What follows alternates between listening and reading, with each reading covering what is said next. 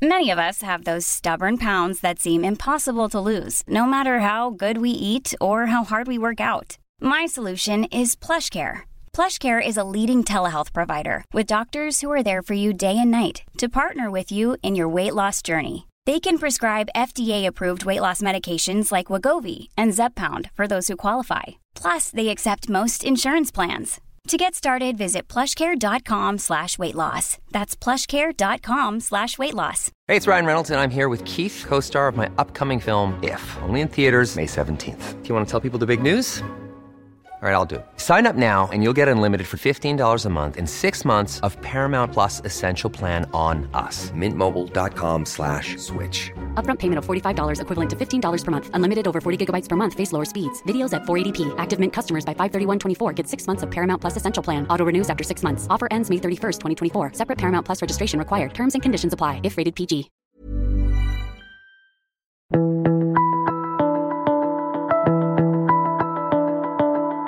Hello and welcome to The Mentor. I'm Mark Bouris.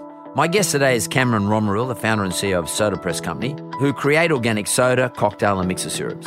Cameron left his successful career in advertising and set up the business after realizing his passion for the ethics and origin of food. He saw a gap in the market for a healthier version of soda machine syrup that wasn't made with artificial ingredients and that was full of sugar. So, with his background in marketing and product development, Cameron started experimenting and making fruit syrups from his kitchen using natural, non processed local fruit to create soda syrups. Cam started looking into the market opportunity, talking to industry experts, soda stream users, and retailers, and in 2013 he made the leap to start the business. Soda Press Company has now spread beyond Australia to 19 countries, and all their products are end to end plastic free, organic, and manufactured right here in Australia. They're also big on sustainability, with just one bottle of Soda Press making up to 16 drinks, helping to reduce the number of single use plastics. I love that one. I want to ask Cameron about where did he get his passion to drive him to make this business decision? Where did the passion come from? Whereabouts in, from his family? What about his growing up in New Zealand? Where did this passion for provenance, cleanliness, health based products, sustainable products, where did all that stuff come from? And how did he use that passion to drive into this business? And how did he deal with things like COVID? What, did, what effect did COVID have once he'd already set up this business? And how important is taste? And how does he maintain that taste as a sustainable, consistent position in the marketplace? So let's get into it. Cameron Romeril, welcome to the Mentor, mate. Thank you very much. Good, good to be here. Righto. So uh, I detect a New Zealand accent. A little bit. Yeah. After 12 years, I can't quite shake it off. No. and then whereabouts in New Zealand you from? I uh, grew up in Christchurch, but I've, um, like most New Zealanders, lived all over the place, been a small island. Yeah, yeah. I I actually like Christchurch. Unfortunately, they had the drama there, but like it is a cool place. Um, we had a when I owned the Wizard business, we had a uh, we had an office in Christchurch. We had one in Dunedin. We had a couple in Auckland. We had like uh, I think twenty couple. Well, we had twenty four across uh, New Zealand. I used to go there quite a bit. Um, I quite I quite liked it. Um, It's a nice gateway to um, the ski fields. You can go north and south. And, yeah. yeah, it's, it's it's and I guess it's a good place to grow up. It is actually because you get the you get a bit of a city feel, but you've also got you know the countryside, stone's throw away, right, and the mountains and the sea. So you get you get a lot of the the good stuff. One of the senses I get from New Zealand is um, uh, I don't want to. It sounds a bit weird, but like uh, purity, like a cleanliness. Like it. I mean, you know, you guys have dealt with uh, well, New Zealand. You're Australian, now, but New Zealand's dealt with the um, coronavirus probably better than anyone in the world. They're probably the gold standard in some respects. Australia's not far off, but but New Zealand being a small island, uh, remote to everywhere else in the world, we think Australia's a long way, and New Zealand's even further. And as a result of it, there's certain things that come out of New Zealand. Well, there's certain things that New Zealand can export, which all of a sudden become important. Cleanliness, provenance, you know, maybe organics is a you know it's a broad word, but organics, etc. So, growing up in New Zealand, were you aware of that? I, I was probably more aware when I actually started to travel, and I've done, luckily, fortuitously, um, uh, quite expensively. And I think when you travel, you start to see, hey, things are compromised, and this is not fresh, and uh, you know, this is not like I had it back at home. So I guess growing up, it's not the organic side of things is not necessarily drilled into you. It's it's just there. It's present. Um, so it's when you when you go abroad, you realize kind of how lucky you are and how food, its authenticity, its origins is um, comes from a good place. And I think now, as you mentioned, as uh, the consumer's attitude starts to change towards food and beverages, they're starting to seek that authenticity out, and that's where New Zealand's in a good place. Well, I mean, like when I was a kid, Australia was remote like New Zealand, um, and actually, all we wanted to do was travel overseas because we thought um, we don't have anything here that anybody else wants, um, and all I wanted to do was get to you know London and New York and LA and various other places um, to to see the real big city life and the global international life, and it seemed to me like everything that everybody else had was bigger and better and more important and more fun and more exportable than anything anything we had here in Sydney. It's probably even more magnified when you're in New Zealand, you know, because you know all the jokes go around about New Zealand and turn the lights out, last person out, all that sort of stuff. Um, um, and it's funny the how the world has changed. I, I was not aware of the importance. Like like I, I know when honey gets exported from Australia to China, they love our honey, our wines. It's they love it because of the yeah, I guess there's a whole series of things, but yeah, cleanliness, prop. Well, you can trace where the things come yeah. from, and you can actually go and have a look what's in the ground and make sure it's not full of arsenic or shit like that. It's going to make you sick. Exactly. Um, and um, there's there seems to be a there's a new move, or maybe the last ten years, a move towards clean. And um, you know, environmentally friendly, um, non-wastage, uh, price consciousness, of course, but the rising middle class globally, particularly in, in the two biggest countries like India and China, have driven this um, demand. Um, it's become a big deal now. New Zealand is, for me, is even more magnified in that regard. New Zealand doesn't have that much to export. It's got good lamb and probably got good uh, dairy products, etc. But it got a good football team. But um, uh, gen- but generally speaking, it probably never struck me as being having anything particularly exportable. But all of a sudden, there's an exportable concept. I mean, the concept of it's brand. It's clean. Itself. Yeah, yeah, yeah. It's, yeah. it's uh, Brand New Zealand or Brand Australia. Brand New Zealand, I think, is probably even more so that way. Um, yeah. And it's all only because of one thing as Australians, the sense that Australia has of um, health and uh, a good ecosystem mm. in terms of health. And um, I mean, th- this whole discussion today is about that with your business, but I want to try and find the origins of that. Yeah, and I, uh, I mean, in New Zealand, as I said, is it has less infrastructure but it certainly is. If I was to pick, they're probably one of the cleanest places in the world. I probably would say New Zealand would be up there, close to it. Yeah, in the OECD, I'd probably you're probably right. Yeah, for sure. Um, and I think they they're harnessing that now, right? It's there's a lot of environmental protection and um, general public awareness and acceptance that we do need to look after what we've got. But where do you get it from? Like, I'm trying to get to the bottom of where you got this concept of this is something exportable. Because I mean, your your business is going to do well if you can make this a global product. Yeah, exactly. So to be a global product, I mean, there's lots of people have products which are tasty and you know don't have chemicals and shit like that, and I'm sure there's mm. lots of competition out there.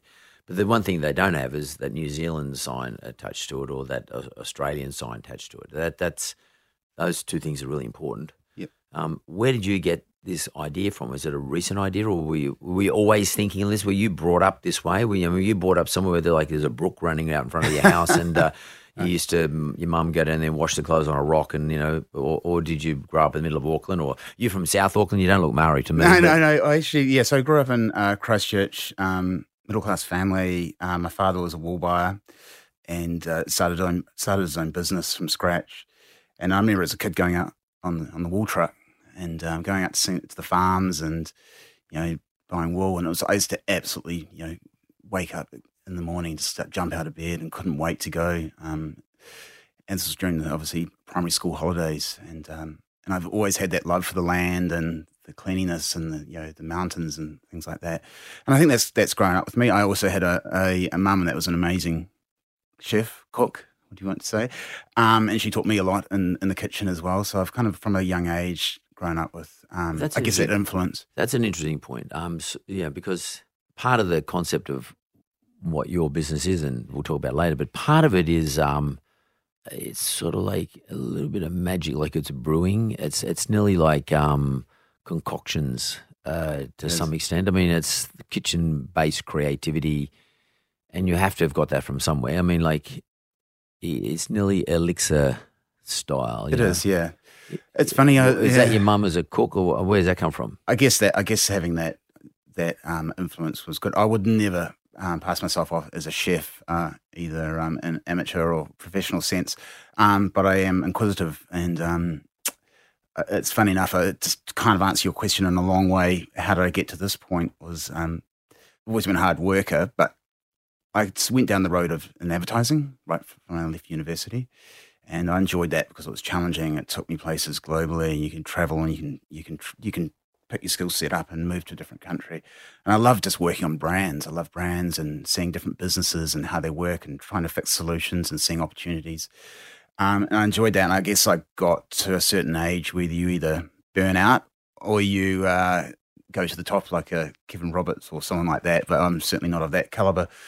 Um, and I guess the time was right. I, I, actually purchased a property up in Avalon, and um, where Avalon? Yeah, Avalon. From so I moved from yep. Bondi to to Avalon. It was you had to do the six month stint right to get the claim back all the benefits. Um, this was during the uh, global financial crisis when the government was giving leeway to um, first home buyers, and um, I only planned to spend six months up there and spent a year. It was a really good point of reflection in life, and um, enjoyed it. Got into fitness and health and the beach and everything else.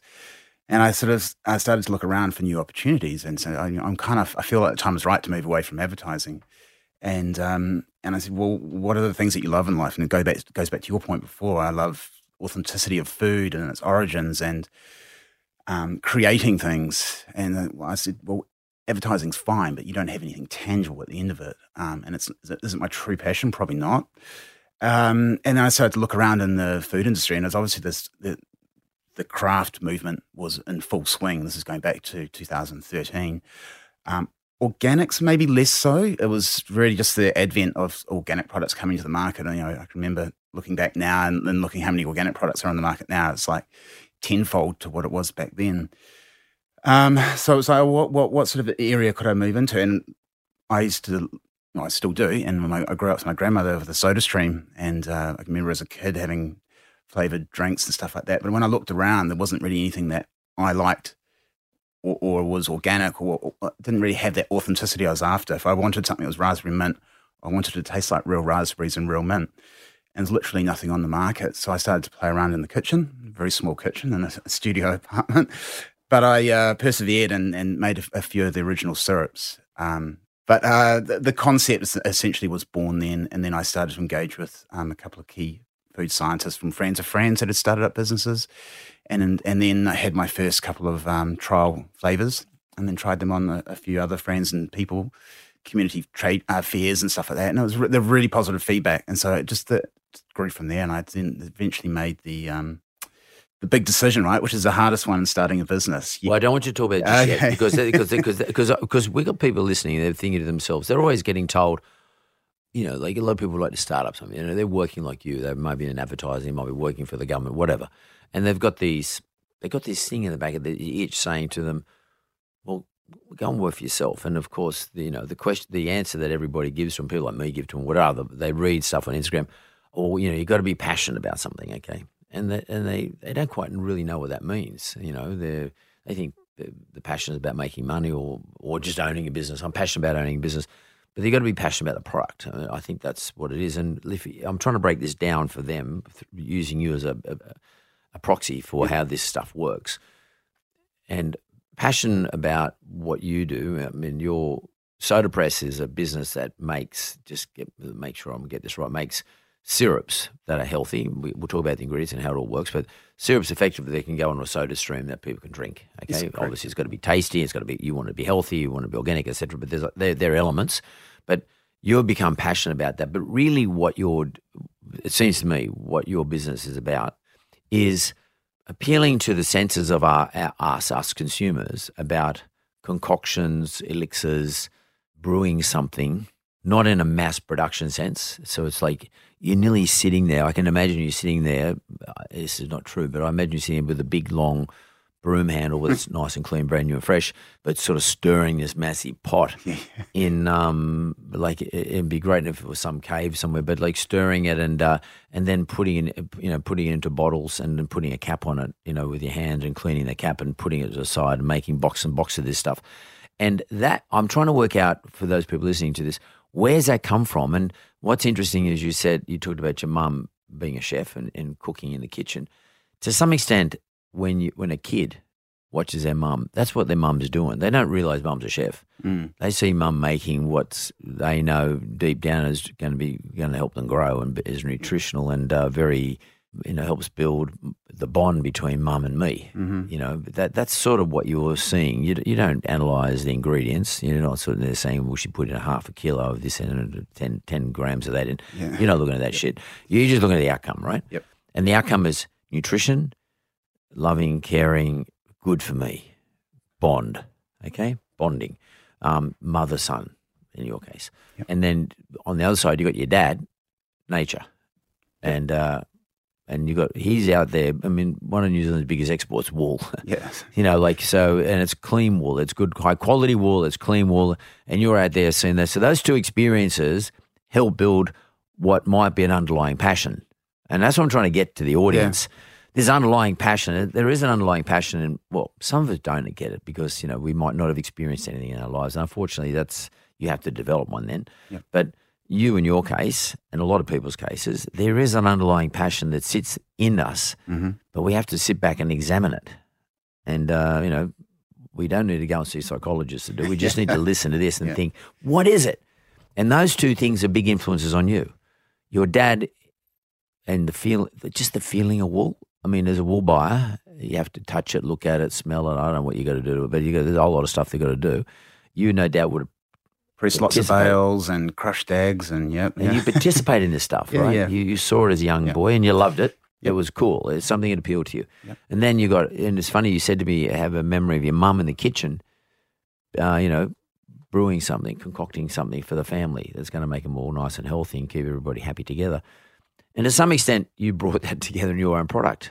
Correct. That-. I mean, when you're in advertising, the skill you get at advertising, a hard skill, teaches you how to market it. I see your bottles here, and it looks nice, and you know that that's how you package your, your shit up. Okay, that's Yep. that's advertising is about packaging other people's brand or other people's passion up. yep. exactly. I mean, I just get it. Yep. I want I want to get everybody's listening to this. That's what advertising does. Advertisers do. They package up what it is you're passionate about. Yep. They pull it all together and they turn it into a bottle with a, a tag on it, Yep. a, a logo and a tag and a wrapping, and they make sure that it gets marketed out to the market, puts gets put out in the marketplace. That's what advertisers do. But they don't do what you do in the beginning. That is actually cobble together all those things that you've experienced and put it into a product. And uh, that's what I want people to understand. I want the audience to understand that's one way you can find out about what you would be good at. Yep. What's So important here in your case, Cameron, is you actually built some skills around through the advertising game to be able to do the shit for yourself. Yeah. Okay. So, but of course, you had to learn how to manufacture. You've had to learn how to where to get the bottles from. There's a whole industrial business sits behind this too. That's where your advertising experience that hasn't helped you one Yep. bit. You've had to go and learn all that shit by the hard way. It was a collision of two worlds. You're right. T- totally different worlds too. Yep. So we have our soft skills. Our so- comes from experiences with our family growing up, and the environment within which we grew up. Then we have our hard skills, is what you you did as an advertiser, um, which is very important. You've got to have some hard skills. It wouldn't matter if you're an advertising guy, or you could have been a you could have been working in fast move, moving consumer goods, like putting stuff on shelves, or you could have been uh, you might have been an engineer and worked out. You might know how to you know Exactly, engineer yeah. this stuff. That's just one hard skill you could have used. And but but somewhere along the line, that's what I want to talk to you about now. Somewhere along the line, you said, "I'm going to go for this." Yep. Now, what was that moment? What, what, like, I mean, you said that you know you got to a point in your life at a certain age, you've been advertising, you can't do this for the rest of your life, otherwise you're going to burn out. Got that? But what was the moment where you're sitting down, and where were you? Were you sitting down? Was it at Avalon? Um, were you Yeah. sitting down and you said, oh, "I reckon I can do this shit." Yeah, I'm trying to pinpoint a eureka in the sort of uh, moment. Um, I think it kind of the, the feeling grew and was a transition probably over over a week. And I, I think it's you know talking to people, talking to yourself. Um, is this something that is possible? And I think it's a, you've got to grab to build the catalyst to do it. It's a combination of things. It's it's your own sort of belief, and it's it's also talking to other people. You know, this is what I'm thinking of. What do you think? You need affirmation. yeah, a little bit of affirmation, but and it, it does help you sort of guide. So you who did you try it out on? Because because uh, I'm got. By the way, every person who comes in here who's done this, done you know, started a business, has tried things out on family, friends. Exactly, exactly. Every person. it was that's exactly who it starts with family and friends and then friends of friends that might have a little bit of expertise in this area than those friends and then you slowly you know, you you have to pull favors from people, right, when you're starting out. That's called market Um, research. You're saying, yeah. does it taste all right? Yeah, And other people might be something, does it work okay? It could be some other thing. But the acid test was really when we got those prototypes done, and you, you we went to um, the um, Avalon Food Market, and then you actually are trying it on in an uh, open market. unfiltered uh, customer feedback, and, Yeah, yeah. and people don't. It's not your cheer squad. no, and people don't hold back. You can you can read their faces whether they say it or not, whether they like. So it. what did you do? Get a little? Did you put up a little stand or something? Yeah. like it's like this is like a big boy's version of a lemonade stand. It is exactly exactly what it was. Yeah. Yeah. So you have to do it. You really have to go through that first. You And know, what did you do? Take notes? Where they? Would you say try I was this? all Or, lo- totally logged in my head, and yes, every word was you know still remembered till today. And I think one of the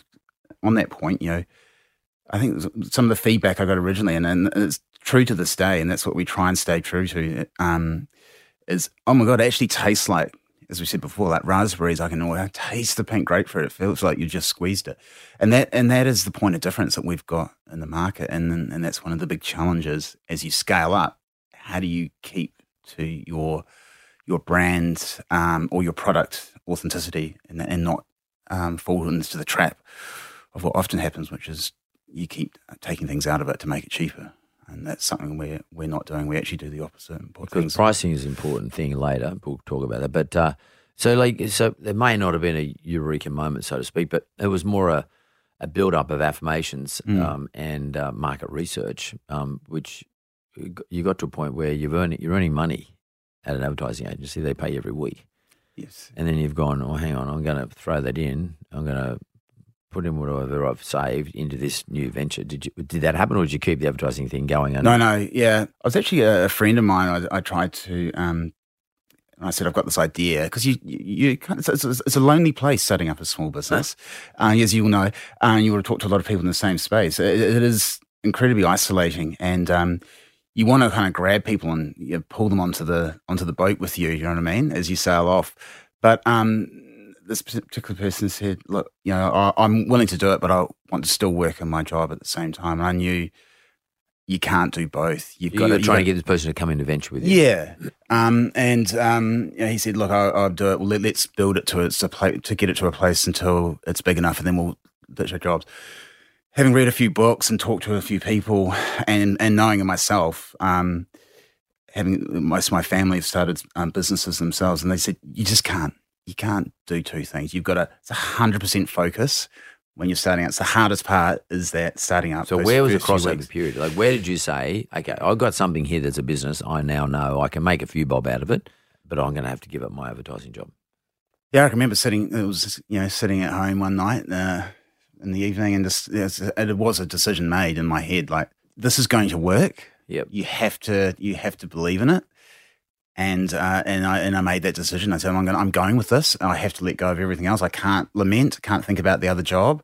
I've got enough money to keep. It's not a big a big parcel of money, but it's enough to keep me going for six or seven months while I get the first products out. And this is what I'm going to do. And it's just from then on, and it's just pure focus How did you feel? Did you feel incredibly Nervous? petrified. Yeah. well, you know, because Oh. I often say to people, by the way, I often say to people, unless you feel a bit nervous about something like this when you're in business, it's not a good idea. What, what I mean by that is it should be so exciting. Yep. There's got to be a bit of an edge to it. There's got to be a bit of risk associated with it. Otherwise, Yep. if there's no risk associated with it, it's probably not that great a business. As I was thinking about this the other day, actually, there's a combination. It's a, it's a lot of feelings at the same time. So the, there's this euphoria of, wow, this is a massive transition. It's like, you know, what what will- what will this be? And this, you have this vision in your head where you, you can take this, and you have to have those those global, those big big aspirations. Otherwise, you're not you know you're not just doing it to to pay the rent, right? And as you say, there's an, inertia uh, element to it, and a fear and excitement. There's, there's there's lots and lots of things, but I think the cumulative effect of all of that is just this feeling, this this movement of energy, and um, you got to channel it in a positive way in the right direction, and that, that that's one of the that's one of the hardest. things. And it can be overwhelming. So all those feelings coming into, as you said, like come into your chest and uh, Mm. hopefully end up in your brain. But they can come in your chest, and sometimes you can feel like you're having you're going to lose your breath, or you're going to have a panic attack, or you're going to have a heart attack. You're about to make a big decision, leave your advertising job. You're about to make a big decision to go into a new business, and you're going to give yourself six months to get it up and running. Um, you feel excited. You've got all these emotions going on. And I think everyone needs to hear this. When you're doing something like this, you've got to be selfish or s- more self centered. and I don't mean that in a bad way. I mean it in a way that will make the business work. You've got to sort of do everything for yourself that will make you succeed in what you do. In other words, you've got to eliminate all those things from your life they're going to take away from you being successful. Exactly. Uh, otherwise, you, there's no point taking the risk because it's Yeah. just dumb, and because you, can't do both. Like you said earlier, you can't do either. You can't work in your advertising job and do this. You know, your new business venture. That's the deal. Mm. And then how do I dig back into my past and find out what I think I'm going to be really good at? And I'm only going to be good at things I really enjoy, and I only enjoy things I'm really passionate about. What are the experiences that I've seen or that, that I really want to carry forward? And you you nailed it. You said your dad as a wool buyer and your mum as a, a cook. You you took the best out of those two and turned it into Soda Press car.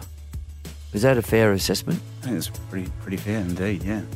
Why don't we go to the break? We'll come straight back. Let's talk about this business. Let's talk about how you manufacture this shit. You know, where's it all made, etc., cetera, et cetera, and, how, and who are you exporting to? Right.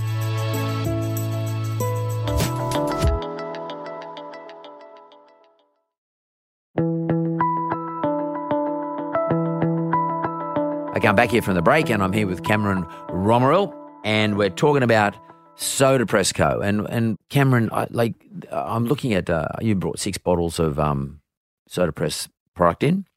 Why don't you just take me through the six bottles? What I mean, is this the full range, or No, it's this just half the range, So yeah. explain to me or our listeners what have we got here. Okay, so um, our range is uh, split into two. We've got the uh, original uh, organic low sugar. So it was a it was a battle to get low sugar without using things like stevia or artificial flavors and things like that. Um, so we work with some But it's a syrup. Uh, What, what, explain concentrate. Yeah, so it's it's a concentrate. Yeah. Um, there's a one to six ratio, and it's one six ratio. I mean, uh, uh, wa- syrup to water. right.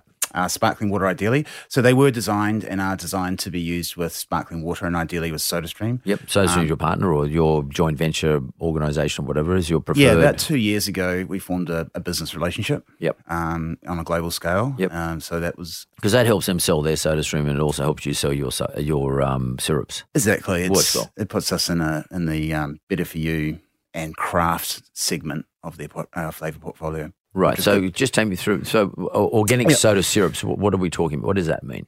the founding principles of why I wanted to do this was uh, two things: was to make a product that tasted amazing, but was also um, authentic in terms of where it came from, its origin. So again, I mentioned that before about if I'm going to make a raspberry mint, we have to put raspberry and mint. Okay. Well, tell me. Let's let's talk. Is that raspberry mint? There? Yep. Right, so you got raspberry mint syrup. Tell tell me where it comes from. Talk to me about the process. So we um, we're, we're certified organic. So there is already in um, the principles of um, organic certification. There are there are codes and ethics all the way through from the farm gate um, to processing. So you source all this. Do you actually sort of buy the raspberries and the mint? Yes, exactly. And then Yep. you crush it or whatever you got to do. We'll Yep. go through it in a second. But Yep. is it like where from? Where do you buy from? most of most of our uh, comes from a combination of Australia, um, South America, and Europe. Right. the, the key ones as well. Right. So and you you buy stuff that has a you know organic tag on it. Yep, By correct. whoever the authorities are. Correct, Yep. yep. And you import it or you bring it to your Yeah, so factory that, here. That ensures that there was no chemicals involved. There's no GMO uh, products involved at any stage. That there wasn't uh, child labour involved. All those sorts of ethics. So it's ethically clean as well. Yeah. Um, and the other, obviously, the other part with too is that we obviously use a glass bottle. That's now we now make our bottles in Australia instead of China, um, made out of recycled glass, recycled aluminium. Um, obviously, the bottle can be re- recycled again. Partnership with SodaStream means that you know you're saving bottles being because it's when you think about it, it's a crazy concept that you buy something from a shop You throw the bottle you, you drive it home, you put it in the fridge, you get it out a day later, you drink it in five minutes, then you throw it into the rubbish bin, and it goes all that. Like the carbon footprint of that is is off the planet, and also Yeah. what you pay for that is is three times more, four times more in most situations. just, than, what about the effort? yeah, exactly. It just uh, it's one of those things we probably grandchildren look back on and laugh at. Like you used to go and buy like single use plastic bottles from the supermarket and then you just throw it into the rubbish. So there's like something that blows their mind away. Um, so that's why SodaStream is growing at, at ridiculous levels globally because um, because it makes sense both for the environment, for your wallet, and for your health. So Hiring for your small business? If you're not looking for professionals on LinkedIn, you're looking in the wrong place. That's like looking for your car keys in a fish tank.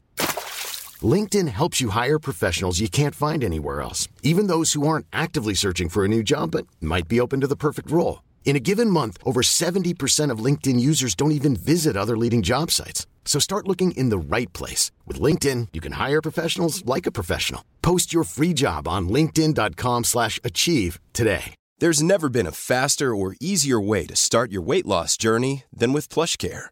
PlushCare accepts most insurance plans and gives you online access to board-certified physicians who can prescribe FDA-approved weight loss medications like Wegovy and Zepbound for those who qualify.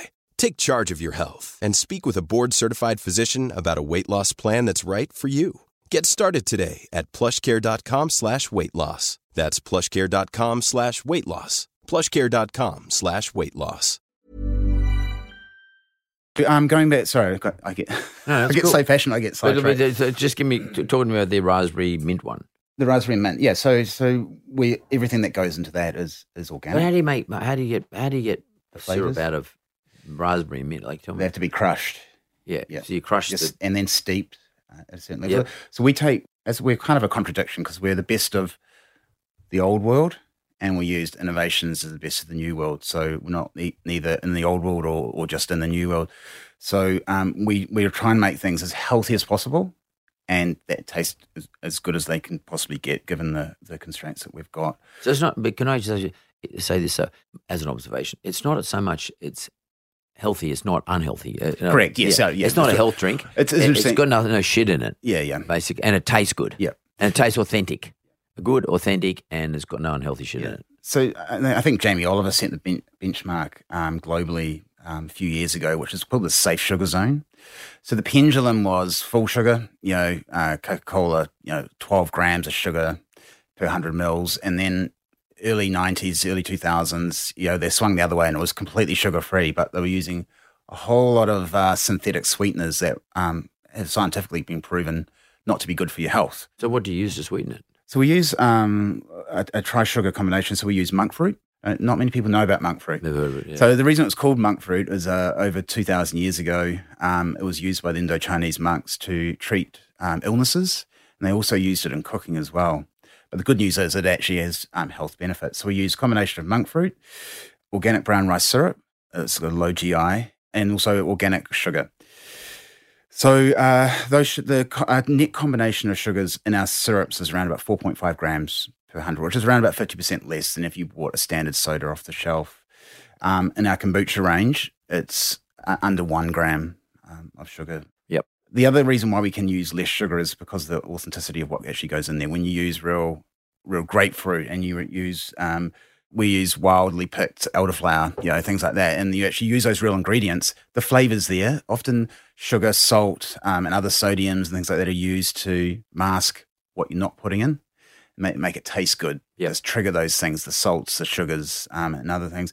Uh, and that's what a lot of products do, right? They kind of trick your brain to think, oh, this tastes good. yeah, but it's not really. but it's not really elderflower. It's when more you sugar. Yeah, exactly. salt. When you put the real things in, you can taste the elderflower and the mint. You don't have to put as much sugar in. It's right? like chips. So they're not. You don't really taste a potato. yeah, yeah. You It's taste oil and salt, right? Fat and salt. Yeah. Yeah. Exactly. So, So, um, it's a yeah. trick. I Yeah. get that. So you you you import some of your products. You you you uh, source some of your products locally. Um, it's organic. Your sugar profile is um, some combination of various other types of sugars, um, or products that have sugar in them. Yep. But bu- ultimately, there's less sugar. There's less carbs. Yep. Of, sh- and less sugar. This calorie, um, less calories, less sugar. Yeah.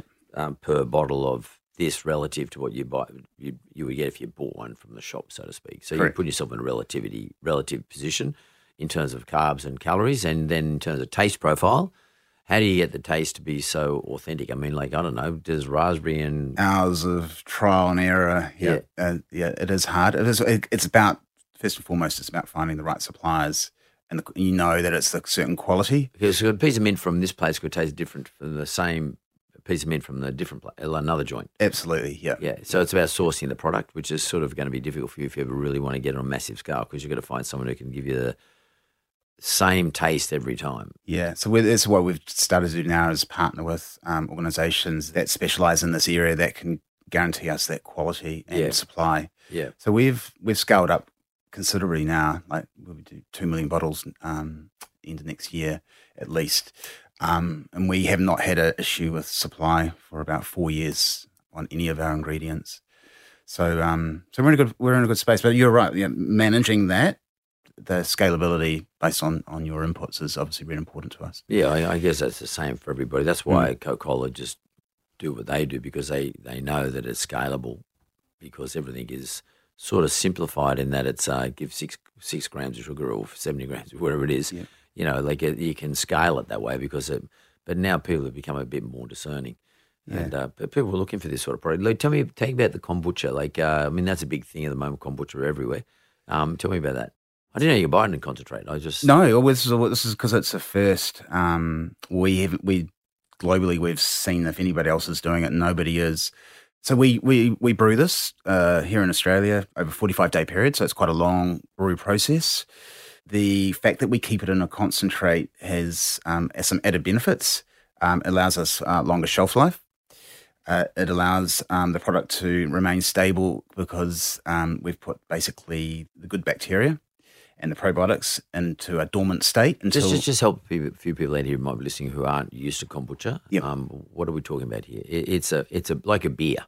yeah, kombucha is a uh, fermented tea. Yes, from Um, made from tea. Yeah. So it's a fermented tea that has um, a combination of probiotics and um, other good bacteria that positively influence your gut flora and uh, allows your body better enable your um, digestive system to absorb nutrients that otherwise may not be uh, absorbed to, to that effect. The, the upside of that is obviously you feel better, potentially look better, and um, I guess hopefully what a lot of people claim is that your cognitive cognitive ability increases as well. Yeah, Does it taste all right though? Yeah, it's the fastest growing beverage category last five years in a row. In fact, Australia and New Zealand have prolific amount of um, kombucha brands that are now exported globally. So it's, it's a good news story out of Australia. Um, Oh, is that right? It's, it's a bit of a Yeah. phenomenon kombucha out of Australia. It's it? huge in the states, kombucha. Um, so yeah, so we we uh, we concentrate it, and it's got very high um, probiotic count. So it's over a billion per serve. I think the difference between our product and an RTD, which is we always try and trade off against an RTD, What is right? that? A re- ready to drink. So a single serve bottle. So it's a, whether we're talking a single serve soda or a single serve kombucha. So we're always trying to say, well, why would you do that when this is one tenth the cost and it's got more probiotics in it? Yep. So, um, so that's where we kind. That's our, I guess, our selling position as well. Well, because it's kombucha. I mean, I, I mean, I, I, have it because if I'm looking for a sweet drink, it's got low sugar, but also know it's good for me. So, and I like the taste. So I just go, well, that's not a bad sweet drink to have. Yeah. You know, like generally. So these are these are all natural flavors we put into that. So that's the passion fruit and mandarin. I can smell it. I can smell the mandarin. No, no, I smell the passion fruit. So um, yeah, so this is our fastest growing range. So it's doing really well globally. And I guess now that we've we've got, you know, we own this territory. But you need a soda stream. This, you got to have soda. You could, can you put it with just like water out of Yeah, you can, of course. Yep, definitely. Yeah, and It a lot doesn't people, have to have soda, but a lot of people drink kombucha just with. It's it's sort of like cordial. I hate to say that word, but it's I don't want to put it down. But it's it's, it's this is a is a new version of cordial if you want it like that. yeah, it's kind of an evo- we've got like an evolution of Yeah, yeah, cordial. yeah, it's, yeah. it's, a lot- um, a lot of people love cordial, like, yeah, or yeah. having a cordial type product in the in the fridge. Like if you just want, I don't like the taste of just water. Okay, I, I'm not a water drinker, generally speaking. I need a taste in there, some sort of taste. Um, and you know, for me, something like this would be perfect. You Yeah. know, you can say, oh, I feel like lemon and whatever, ginger or something. Like, uh, yeah, I, I, I would use this sort of stuff. I probably wouldn't go. To the, I mean, I, the soda stream's a great idea. My, you know, my kids when they're younger would love the, that that that that that's like a, a fizzy drink. Yeah. Um, but I'd be quite happy just having a glass of water. We do make things like um, we do like tonic, like the, the um, very high in quinine. So if you're doing gin and tonic, so we do things like that as well. So we do adult adult drinks as well. But you mentioned the word cordial because that is quite interesting, and it does have a stigma uh, and a certain Maybe. connotation to it. But it's, it, I guess, the perception of cordials is quite, and it is. If you look at cordials, they're quite high in sugar. And also colour. They use colorings and flavorings. I guess what I'm sort of saying to you is that um, the, the, the cordial concept it is a concept of it. it did, did take off here 40, 50 years ago. Um, of course, I remember the cordial truck used to drive down my street It's like And milk truck. Yeah, and everyone used to go, and, you know, you get a cake, a cake uh, the cordials, and you put it in your, in your house, and everyone in the family would be drinking a red cordial and green cordial. We all we all grew up all right. Yeah, yeah, yeah, totally.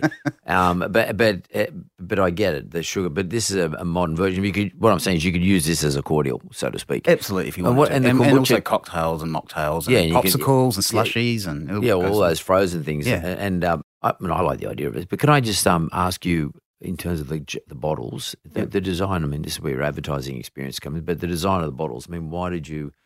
What what inspired you to design them like this? That's a very good point. It looks like medicine to me. It, uh, yeah, they were um, the, the actual design and shape of this is 120 years old. Yeah, it's Um, an old school bottle. Yeah. Yeah, and it's actually called a syrup bottle.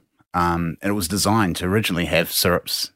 Uh, When, when they used go. to make it in the old days with real, they used to crush, and that's where the name soda press came from, right? Because they used to have a fruit press, and they'd old wooden fruit press, and they'd turn it around, they'd throw all the berries in it, and you'd squeeze the berries, and you'd get this this uh, a juice at the end. They would um, uh, use an evaporation process to to concentrate it, and then they'd bottle it up, right? Okay, and that's where syrup was used to be made in the old days. So that's where we, I talked about before about how we try and use as much of that process as we can, and without using any preservatives. Um, we we use a special pasteurization process, so it has uh, kills all the bad bacteria. warm it up. and and you, so you can keep it on the shelf. So you warm it up. Yeah, yep. But we don't. A lot of places do. Um, we we don't cook it. So Yeah, yeah, you yeah, know you the don't difference- kill it. Yeah, you know, if you if you cook it, it becomes a sauce, right? Yeah, yeah. And that's what we don't do. So Yeah, it still yeah. has that. You just that- warm it up. You feel the yeah. You can taste the, the You, fresh. you fruit. warm it up like similar to the way you do with milk, to pasteurize milk. Yeah, exactly. Yeah, Yep. yeah, yeah. So, so because you that allows you to preserve some of the nutrients or the nutrients Yep. inside. So, yeah, I, I get that. But and and when I look at the bottle though, it So that- makes looks medicinal. In other Yeah. words, it's again that whole theme So- of it's good for you. Very good point. So, so, so one is the um. So, so we we we, we play on uh not play. It's it's a deliberate um thing. So taking the best of the old and the new, right? So the the bottle is our our uh, old school way of we do things. The brown glass. It's was always designed to prevent sunlight going Yep. through. So that adds to the um preservation preservation of the product. Yep. Because we don't put preservative in it, so that helps on that side of things. So um and and we we think they aesthetically they look quite cute, right? They, Yeah. You know, something you can't, and it does stop people walking down there and they pick it up. Oh, this is different. We want to, we actually deliberately wanted to stand out. Yep. We deliberately wanted to look yesteryear kind of feel, but we had to have a contemporary feel as well, which is this, the, the branding and the, and the, and the colors and everything else. In the tactile sense, I mean, it feels good. It's easy to hold. It's, it, it sort of looks a little bit like the old uh, VB bottle, um, which has still been around for a long time. But it's it's it's it, as I said, it's got a medicinal look. Yep. Without being medicine, I don't mean that in a bad way, negative way. Um, uh, and I like the fact that it's all recycled, um, which is cool. I think the um, your your label, Soda Press Company, organic soda syrup, raspberry mint, it says it all, fifty percent less sugar. That's what I want. I want to know. And then it's got a thing around the side. It tells it says uh, certified organic, no artificial ingredients, fifty percent less sugar, gluten free, non GMO, uh, vegan, no stevia. So the tick tick tick tick tick has a tick next to all that. So I think the labeling is very good. I mean, obviously your you know your advertising days have come in handy. It stands out to me. So where do, where do you buy this stuff from? Is it only online or you buy it on shelves? No, on the shelves. Um, So, so, where are you distributing through? So SodaStream globally now manage all our distribution. Right. Um, so which is really handy, right? Yeah. That's it takes a lot of headache out of Totally. scaling up. Yep. Um, so they're they're they're a perfect business partner. So where do they um, retail from though? Woolworths, Oh, Col- right. They are um, Woolworths, Coles, um, Big W, Yep. um, yeah, all those big departments, and So- right through to um, David Jones to. So you, you you go into Woolworths and you'll see a, whatever it is. You see you see the SodaStream thing. Yeah. They're probably in a box or something. But then the, the, your stuff's all sitting below Uh, the, uh, the largest um, uh, retailer that we have here in Australia is Big W and Yep. like Harvey Norman's and places like that, Right, and then all your organic stores and things Right. like that. Yeah, And So you, you buy one of these SodaStreams and you get one of the you buy these as well.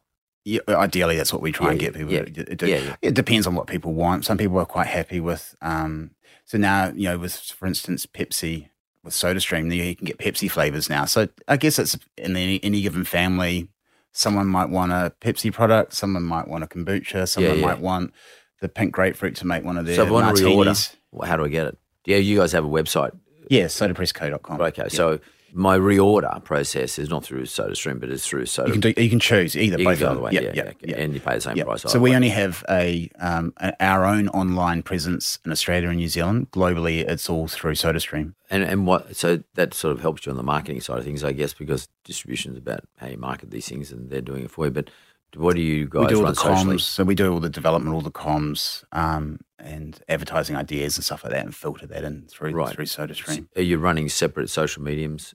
Uh, we do, and again in Australia and New Zealand. Yep. Um, uh, well, most of our followers come from overseas. Uh, so Australia and New Zealand only represent five percent of our turnover. Right. Ninety-five percent is export.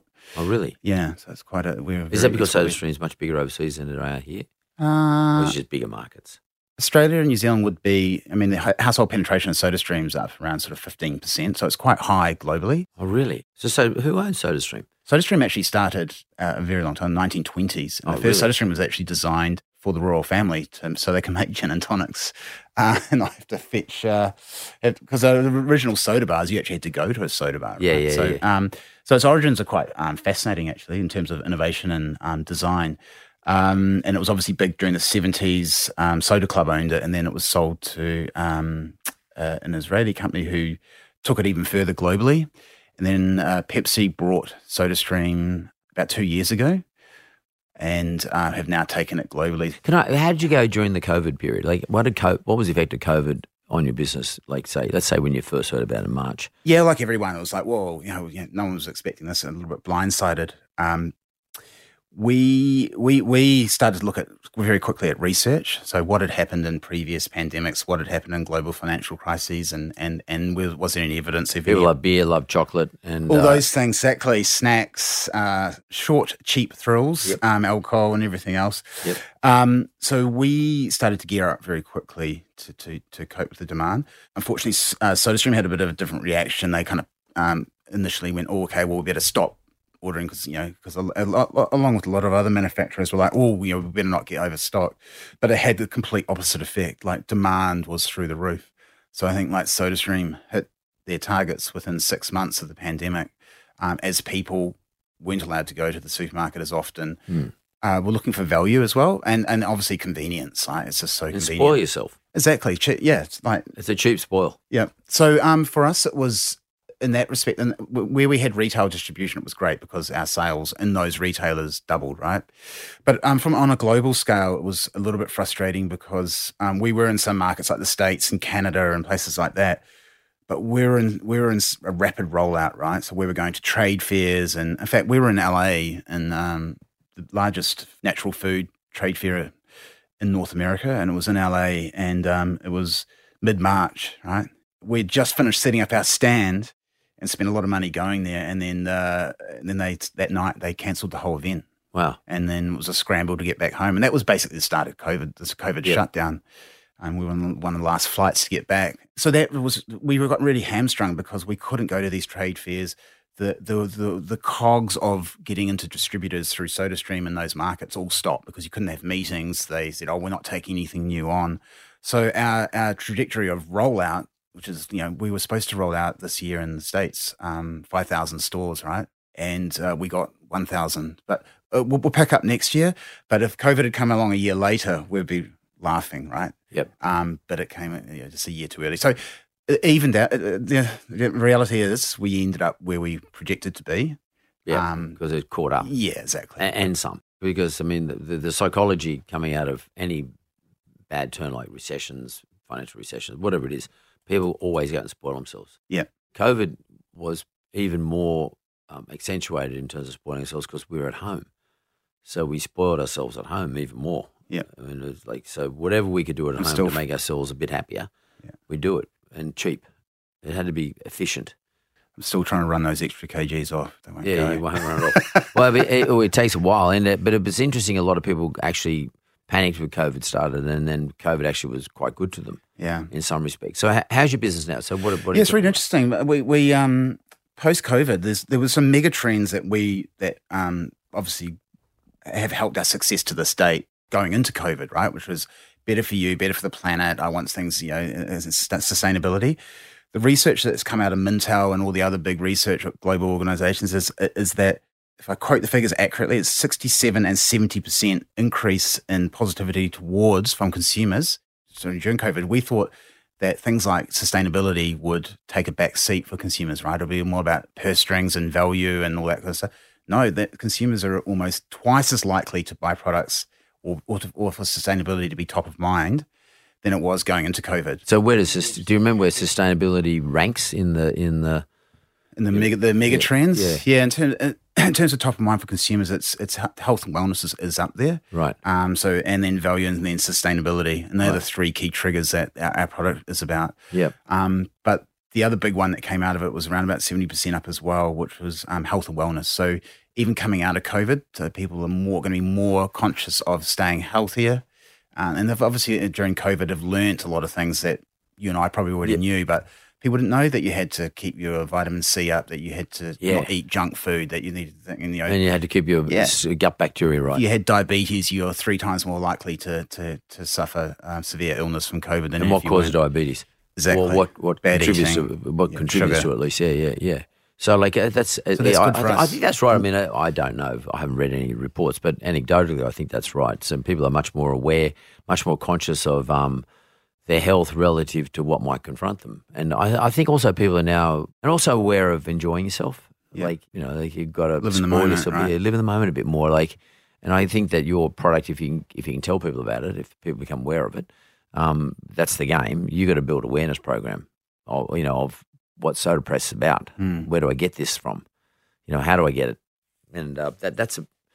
I'll be honest, I hadn't heard of it before. Um, so wherever you're marketing this through, you haven't got to me yet.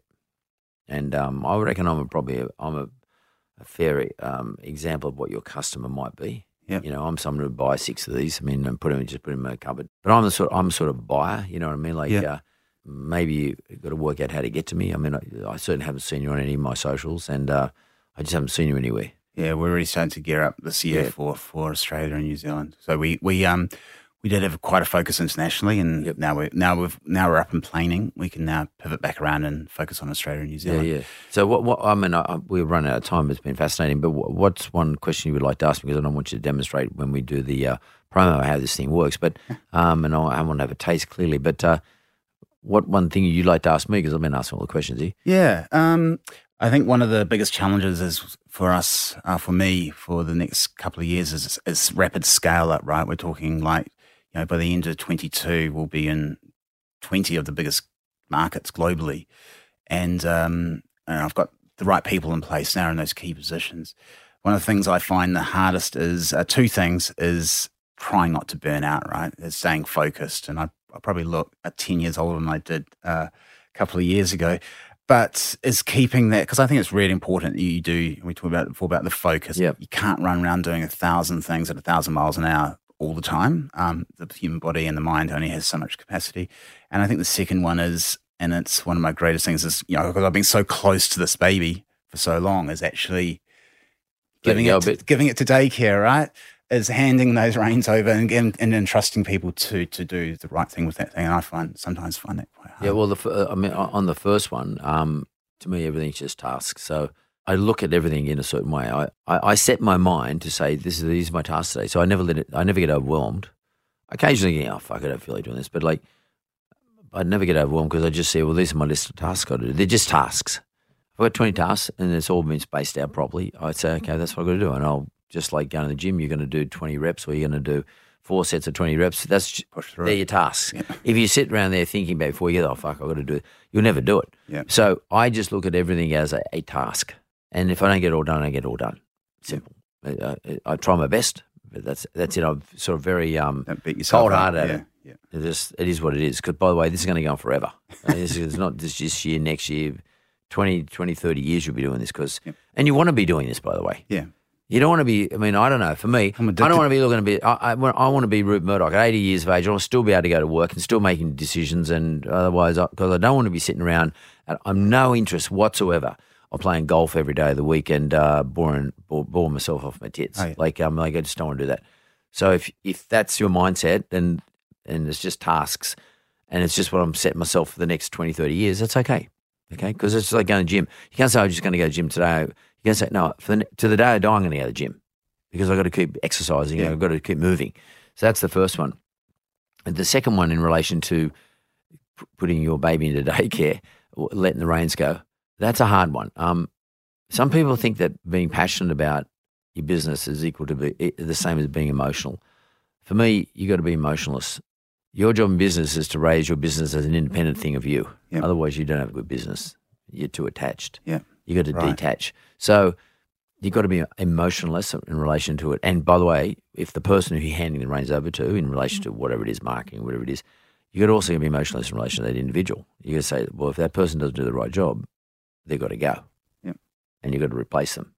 And you've got to let them know that's how you feel. And you've got to set them their tasks and you've got to set them guidelines, guidelines, training, tasks, and, you know, performance hurdles. If you don't do this, there's going to be a problem. Yeah. Like I actually did this in my own business only yesterday. I, I, I come up with a new K, KPI in relation to my business. And I won't say what it is, but I said, guys, this particular thing has to be a new KPI. In other words, that means for them, if you don't achieve it, you're in trouble because uh, otherwise I'm in trouble. and uh, that's what I'm paying them for. And you're paying people to make sure that this business doesn't get into trouble. It's just like when you raise your kids, you, you're building your kid up so the kid doesn't get in any trouble. Yep. You know, they get and achieves the best they can. Yep. Just step back, be emotionless. I am totally emotionless. I mean, it doesn't mean I don't get angry. I mean, I get angry when things don't get done right, but I have to control myself. But but at the same time, if something does go wrong, I don't Yep. sweat on it.